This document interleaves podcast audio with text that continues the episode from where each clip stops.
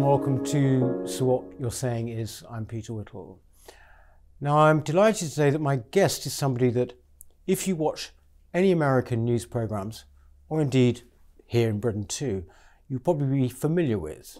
Dr. Frank Luntz is one of the most preeminent pollsters and strategists in America. He's also a best selling author with two books on the New York Times bestseller list. Uh, he is now here in Britain because he has just done a huge report for the Centre for Policy Studies. This is, well, part of the report, Britain Speaks, um, and it is about political attitudes as they stand in Britain today uh, in a party political sense, but also in a more general sense. Um, thank you very much for coming. Uh, I, I couldn't say no. My office, while I'm here, is right next door. so if I claim that there was just too much traffic, it would not have been believed. um, tell me, as a, as a general kind of conclusion, um, does Britain seem in as divided a state as America? Fortunately, not. I, I I've been doing politics now for about 35 years, and I've never seen Americans so angry with each other, so dismissive of each other. And we wanted to see whether the UK is going through the same kind of turmoil that the US is. Part of my wanting to be in London and get a, was to get away from it all. That uh, it now permeates every aspect of life. It affects friendships. It affects families. If you bring up politics on during Christmas, you're likely to find yourself uh, in a tough state. Um, these are not the best times for democracy, and these are not the best times for economic freedom. So we thought, let's take a look at the UK. My company and I, and I actually moved here for the last two months, right. uh, did a massive study three uh, two surveys, 3,000 people, 150 questions, over a thousand pages of data. And what we found are threefold. Number one, there is a sense that the politicians don't listen and don't care. Number two is that the economic leaders of this country, the business leaders, uh, are not really as connected as they should be to their employees and to the consumers, customers they serve. And third, that there is a sense that while things have gotten better now versus the last generation, that things ahead are not well defined and that less than half the population are convinced that their kids are going to have a better life than they are. Mm. So there's a there's a deep-seated pessimism that's beyond what the traditional Brit goes through. Now, I, I'm, I'm, I lived for three years in this country, so I know that you all celebrate being disappointed, um, upset. We have very good practice. Yes, and you love uh, with this is being filmed uh, 48 hours after the mm. European Cup, which I was there. Uh, and I know that everyone said before they went into the match that, oh, we're going to lose. And, and you said that at every single match up to the point of fighting the championship. And that it's a natural, it's just part of being British. Mm.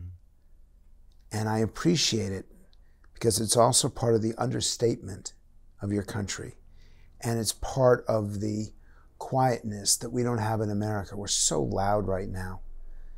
But um, this has been a wonderful experience, and the study that you have in front of you has been a real eye opener for the future of the country. I think uh, you you say that people are very loud in America at the moment. I know that you did uh, a focus group because uh, I've seen bits of it where you seem pretty exasperated because there was no. This was in America, and there was seemed to be no you know, bridges at all between people, talking over each other. And this, this is presumably what you mean. Yes, and you should, if there's a way to splice this into this video, you should do yeah. so. We have the rights to it, so it should be yours. And from the first 90 seconds, you can count it off how quickly people started to uh, not disagree, but insult each other, and then how rude they got and how abusive they got within four or five minutes. This is not the democracy that I knew. This is not the country that I love.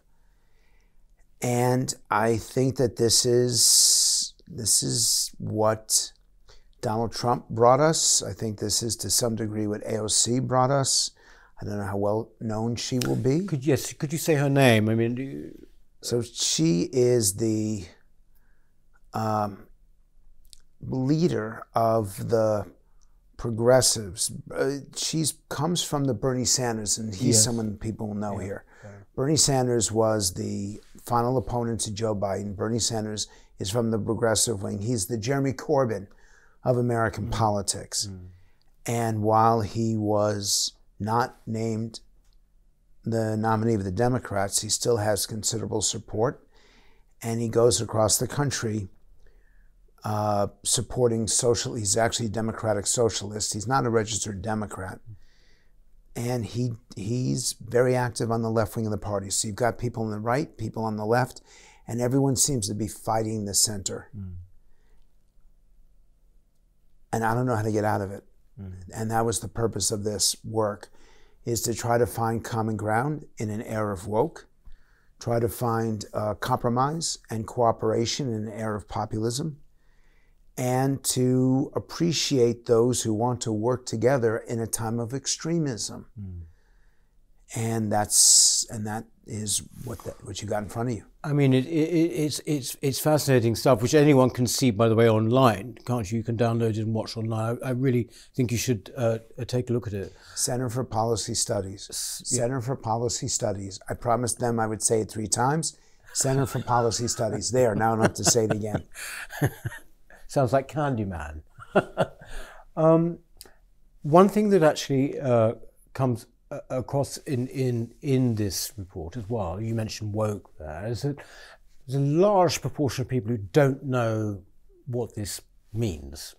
Now, I do know that obviously you have, in your work in, over the years, have certainly put huge emphasis on political messaging and words. I believe that the change from global warming to climate change was yours. What would you say we should call woke? If you, because to most people it seems vaguely stilly, vaguely trivial, the word.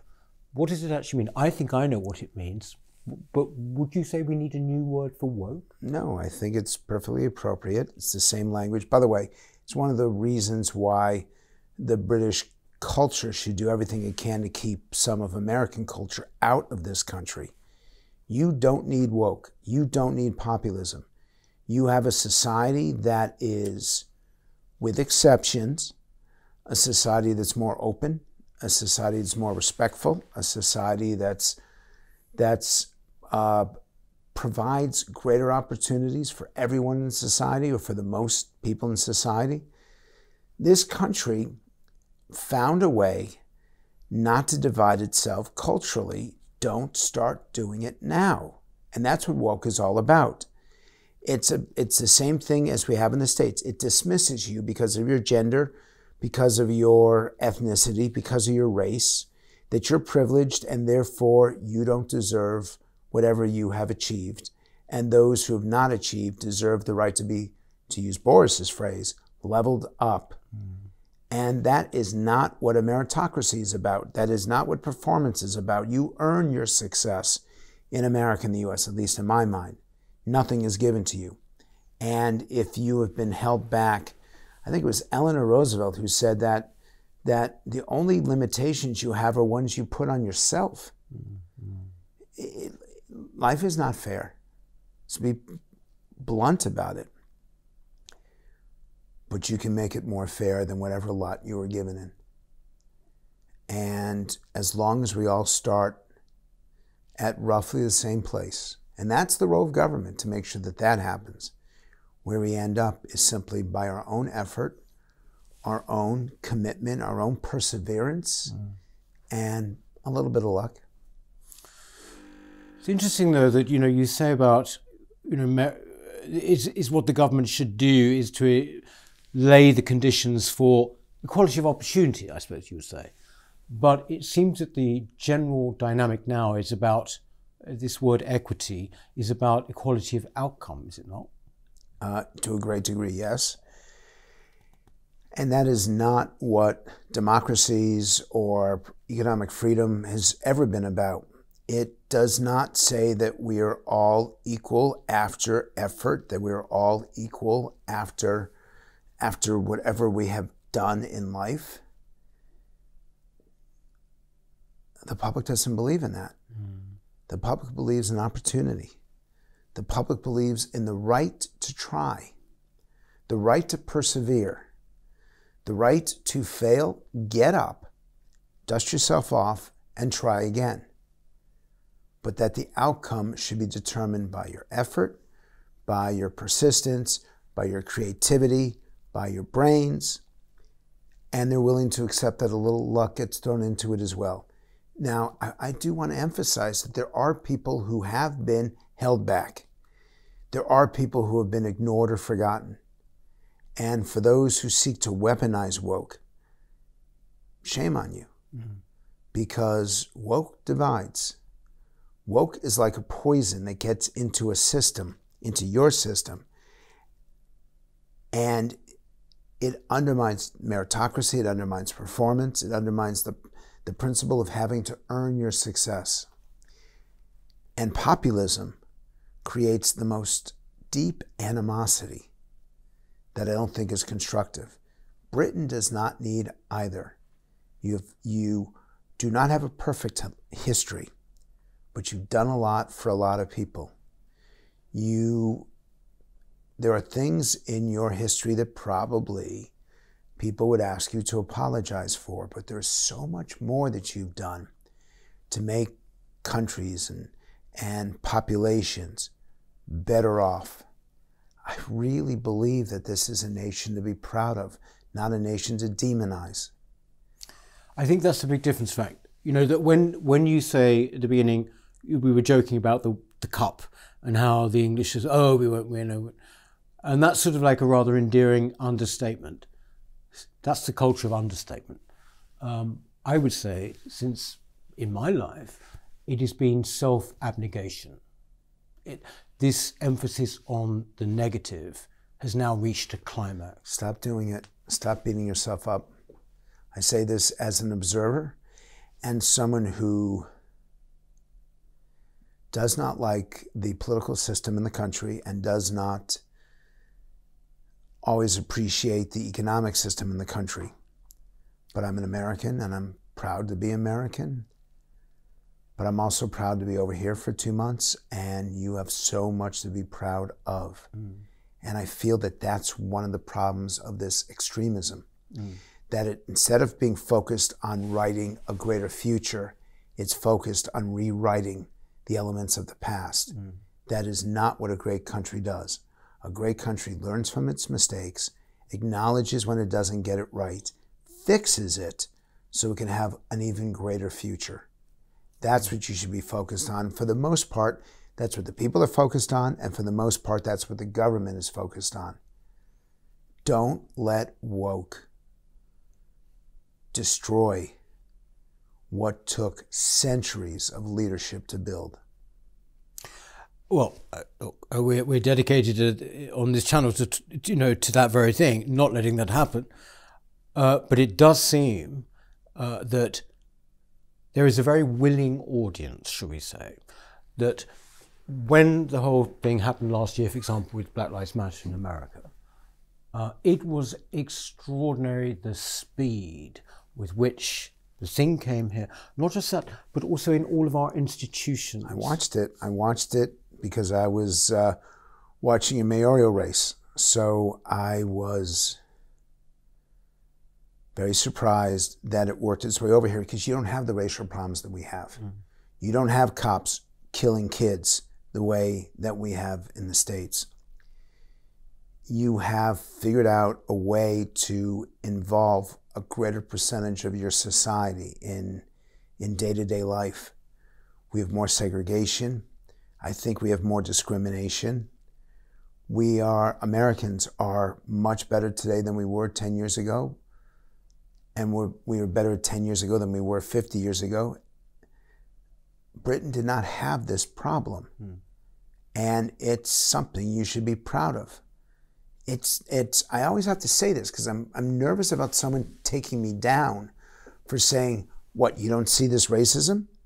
You don't see this discrimination? You had people yelling the most awful stuff at the football match. Mm. I didn't see it, but I was told it, and then I saw videos of it. So, no, you have a way to go. Mm. But America's got further to go, to be candid. And sometimes we seem like we're going in the wrong direction. One of the findings in your report, though, which was really, you know, took me aback on this point, was a large number, a, a very, I think 37%, I think, um, of people asked thought that Britain was institutionally racist. Now, but I don't recognize that picture of, of Britain being institutionally racist. Not in a million years. And yet, this is what so many people think. A lot of it is because of what they get in the news. A lot of it's because of what they get at the universities. Uh, a lot of it comes from entertainment. These are the three areas yeah. that have the greatest control on what we think and how we think and why we think. And those who are unhappy are much, much louder mm. than those who are pleased. And so you don't hear anything from those who think life is okay because mm. they've got nothing to shout about. The other side has a lot to shout about, and that's exactly what they do. Instead of trying to get it done quietly, they choose to shout, and I don't think that's helpful. Mm. Part of the even the agreement to do this interview was the chance to suggest to people who are watching, don't behave badly. Mm. Your kids are watching you. Mm. Your neighbors are watching you. Your friends are watching you. Don't act like an idiot. Mm because your whole country is hurt when you do. You've been involved in politics for a long time. I mean, uh, can I ask? It's, it's fascinating. Was originally when you started, I mean, was it a fascination with politics? Was it a love of politics, or, or was it also a love of country, your country? I mean, or are the two can they be the same? So I'm going to sound like a geek. But the greatest compliment I ever got as a kid is when I was called a great American. And it was the nephew to Jim Buckley. He was the former senator of New York, mm. who's running for the Senate in Connecticut. And he called me a great American in my house. He came by to visit me to tell me I've been doing such a great job. I was 17 years old. And I was working for the campaign. And he stopped by to pay his respects. He's only in his mid 20s. And he just said, I want you to know you're a great American. And I ran in to say to my mom, hey, I was just called. I was so proud. I was. My, I, my father was a dentist, and I interrupted him at work to tell him that I'm a great American. Oh. And I don't feel so great now. No. I don't feel so great. I don't think our country is is what it was. I am hopeful. Um, that's not accurate. I hope that we return, but I'm not necessarily hopeful. And I've been humbled by learning just how many people do not think America's great. And unlike some in leadership, I don't dismiss it. I want to understand it. Mm. If you don't appreciate what America's doing, if you don't think it's a great country, tell me why. Mm. And let's figure out a way to fix it. Because in the end, I think there is more freedom. I think there's more opportunity. But we don't give people that space anymore. You're now the enemy. Mm uh, there'll be people who will edit this, who could cut this to make it seem like I'm really harsh to the country. And they'll do so to uh, insult me or to criticize or to, to uh, cancel me. Cancel culture is real. Mm. Fortunately, it doesn't happen as much as some people think it does, but it happens.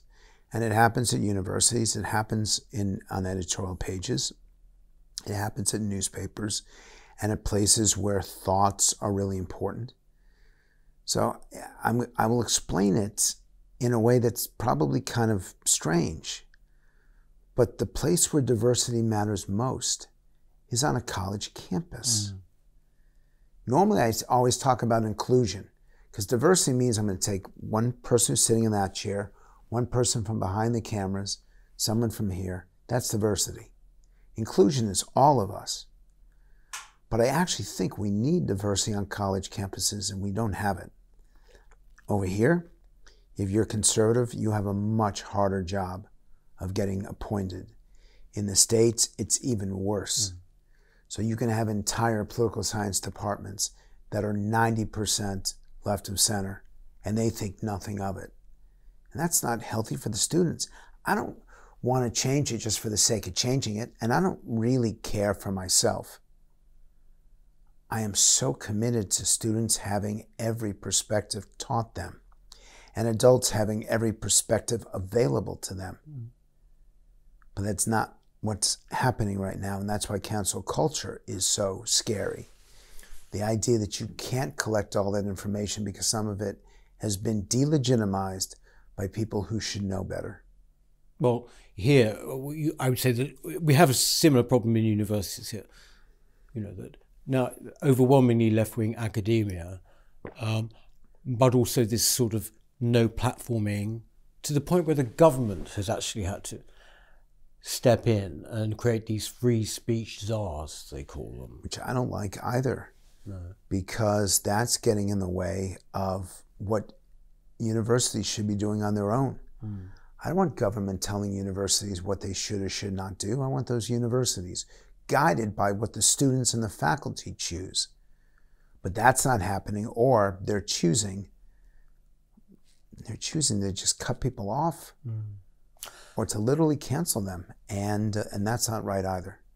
Well, this is something as well that's in the report is that uh, on a personal level, uh, the number of people uh, who say they have, if you like, struck a friend off because of their politics, either expressed online or in person, whatever it might be, is something like 28%. But amongst younger people, it was over half, I think 53 from memory. Correct. The, this is appalling. But the, I have to say, you see, here, you know, having been a strong Brexiteer and involved in that campaign. Gotta sneak that in. I, I would say that it seems to be almost entirely one way. I, it might be different in America, but here, I never knew of any Brexit person, Brexit supporting person, who stopped talking to someone because they were a Remainer. It seemed to be mostly, if not entirely, one way. Well, its youth is actually the greatest indicator. That number of people who had stopped talking is from 18 to 29 year olds. Mm. You get to people over age 65, it's only 14% mm. rather than 53% who stop talking to someone because of their politics. The problem is that the youth right now think that they are the most tolerant generation ever, ever, the most respectful generation ever. They just think that they are God's gift. Mm. And now I'm about to walk into where I always get into trouble on stuff like this. They're actually the least tolerant. Mm. They're the most likely to cut people off they're the most likely to refuse to take in alternative informations and to have made up their minds. And it's the greatest tragedy because they're at the point in their life when they should be challenging themselves instead of canceling mm. other people. But that's not happening. And I think that we won't fix that until young until the faculty at these universities teach the young people that there is a right and a wrong way to deal with information that they disagree with. Mm and the wrong way is to cancel it. Mm. Apparently, something as well that's not happening anymore is that they, you know, this old idea that somehow people, traditional idea that younger people were more radical or maybe more to the left, and that essentially as they get older and they do certain things, buy houses and things like that, they become more right leaning or conservative, call it what you like. Um, but apparently that is not happening, or rather, they are staying left longer and they're staying left longer, but when they turn conservative, boy, do they turn conservative. so 18 to 39 year olds are just dominated by labor. 50 and older just dominated by conservatives. That period in their 40s is where the battle lines are drawn. And I'm as interested in that age gap of 40 to 50 as I am about North versus South as I am about cities versus rural areas because something happens to you from your 40th birthday to your 50th birthday that causes your politics to change. Mm. These are these are experiences in life. And such as such as uh, your kid going off to school. Such as you begin to look you're looking more at retirement than you are at starting something new. Um, there's stages of life. And right at 50, between 40 and 50, you have a different perspective than you did when you were younger. Mm. And that's what's causing uh, uh, this significant change. The other thing is by the time you've reached the 40 to 50, you've stopped, you really have stopped canceling people. Mm. So you'll be willing to hear another point of view that you were not 20 years earlier. Part of the report, a big part of the report, is actually about British attitude to business, isn't it? Uh, it doesn't look great. Um, it looks pretty negative. It is. Um, I think at one point you say we should have a different word for the word capitalism. What is interesting here is that there was Britain was you on. Say a, it with such dripping cynicism. No, no. I, I mean, I'm I'm a, a, capitalist. Look, the the whole point really. You're never going to make it out of this building. In in, uh, in Britain and Europe, I suppose people thought of had traditionally thought of capitalism with kind of they held their you know nose when they talk. It was sort of the best of all possible systems, um, but it wasn't sort of celebrated in the way that it is in America. But that, interestingly, despite the, if you like, the uh, interval of Mrs. Thatcher, which apparently we're told seems to have changed everything, it would appear not, because we're back on that track of being sort of just finding it distasteful. You, you lost that sense of faith in the future when people saw that the elevator to success was broken mm. and the repairmen were on holiday. Mm. If you feel like you have the chance to succeed, you'll back economic freedom. If you don't see that path or you think someone is blocking you on that path, that's the surest indicator of either woke behavior or populist behavior. So the people in charge need to do a better job of explaining how to get on that path and a better demonstration of how that path will lead to success. No one expects to be Richard Branson, mm. But they do expect to have the opportunity to improve their lot in life mm. every year, every month, every week, uh, and they will punish anyone or anything that doesn't give them that opportunity. Mm. Uh, you were at the beginning very pessimistic, it seemed, about America. Yep. Um, and you seem rather sad uh, about it. I have to say that when I wake up in the morning and I look, turn on the radio, whatever it is, and I sort of hear something else that, in fact, I've always loved, uh, somehow being, you know, in some ways deconstructed or, or whatever it is. Um, where where do we go then? I mean, you've come to Britain, but only for a short time. But I mean, does it? Do you ever think, you know, what I loved and what inspired me for so long? And what I care about is no longer there. So where do I go? Yes, I have thought about that. I've been thinking about that particularly in the last 72 hours. Uh, I am sad because this is, I never expected to articulate this in my life. Uh, and I know this will be seen by some in America who will jump me for it. I'm still a proud American. Mm. Uh, but I'm embarrassed by how the politicians talk to each other. Mm. I'm embarrassed that there are too many people who have been left behind economically. The income gap or the wealth gap is significant and it needs to be addressed. Mm. I'm embarrassed when there's still examples of discrimination. I don't want to throw out the whole system. I don't want to rewrite American history. What happened, happened. And for the most part, as with the UK, Americans behave very well. Not perfectly, but pretty well. And I'm not willing to destroy the history of the country because a few people have a grievance right now and they think that their way of getting ahead is by destroying everybody else's. Mm-hmm. That's not how we succeed. Mm. We succeed together. We succeed in partnership. You've got a group of people that are putting together this show. It could not happen if it was just one person here. Yeah. There are multiple people. Yeah. We have to do this together. We also have to respect individual rights, uh, individual freedom, aspirations. What, what you want to achieve is different than me. I want you to have the right to achieve it. Allow me the right to achieve it. I want to take other people along for the ride. I want them to benefit from it. Make that a possibility. And if not, does that make me sad? Absolutely. What am I going to do from this point on? I'm not quite sure. Mm-hmm.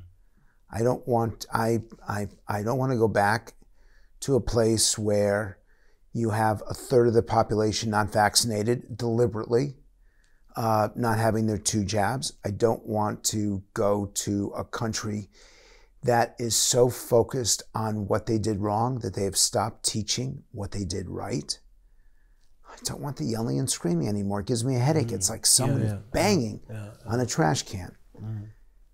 And then the last thing is you happen to be interviewing me at a point of my most exhausted because producing a, a a, document like the one that you can get on CPS, mm-hmm. Center for Policy Studies, there, got it in again, um, took a lot out of me. Mm.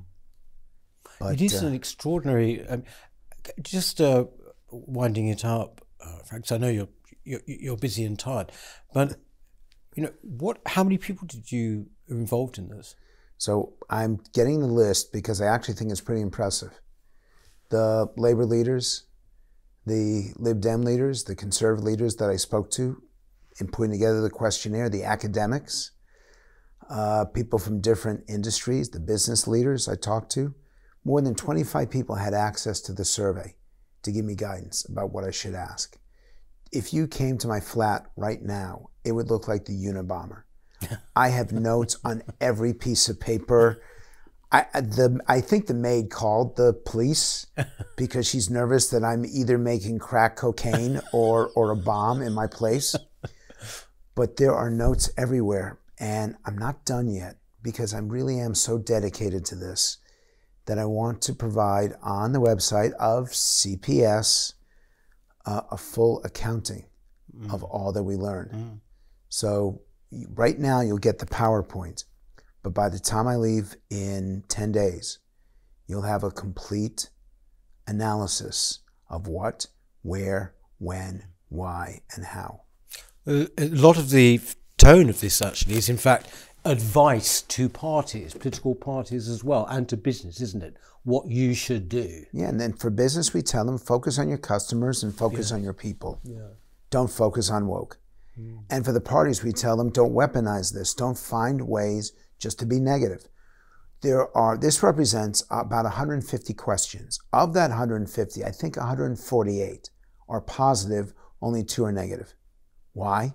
Because they don't want to contribute to another attack. I don't want to contribute to what politicians already do too much of. Tell us what they're against rather than what they're for. I think the public deserves more. I think they deserve better, and that's what I'm going to give them. Uh, finally, uh, you have a kind of visual section. You know, what are the most favoured visuals? And it's very interesting to see, you know, something's never quite changed. Uh, the Queen is number one, far and away yes. from the others. Isn't it extraordinary? Uh, well, she's been there for a while, yeah. so people have become comfortable with her. Uh, I, and uh, the Union Jack as well. My surprise was the button from the NHS, I Heart NHS was the second most popular visual. I was really surprised. Even more than your Olympic runner, who's carrying the flag around him. Uh, Mo Farah, yes. Yes. Uh, and then what finished dead last? Oh, Shakespeare was one, I think. Not quite dead last. the Houses of Parliament, House of Commons. Yeah. That is the least appreciated visual. Mm. And that should send a lesson to all the politicians. Pay attention. Mm. The public thinks they're ignored, forgotten, or betrayed. And it's your responsibility because if that's their perception, then that's reality. Mm. You have to change that. And that's the message that this study has done that the status quo is not acceptable. By the way, I don't know what's behind that painting, but Oh, I can tell you exactly. it but is it, frightening. no, it's a little air conditioning box which is temperamental. So it just comes and goes off. But anyway. Wow, just like your prime minister. exactly. Who, in fact, you knew at Oxford. Yes. Yes. And worked with uh, subsequently to that, did you not? You. Uh, I would visit him from time to time. Well, look, Frank, thank you very much for coming Thanks and for making the me. time. I know you've been hugely busy. The um, report, as I think you've heard many times now, is at the Centre for Policy Studies. And, um, right, yes, there it is. He's holding it up. Britain Speaks. Um, and thank you very much once again. I do hope that when you come back, uh, we haven't frightened you away enough, and you'll come back and speak to us again. Um, Only if I get to take a book home with me. Oh, well, I'll give you lots of those, don't worry. Anything that'll make you come back. Um, thank you very much. That's it for So What You're Saying Is uh, this week, and we shall see you next time. Thank you very much.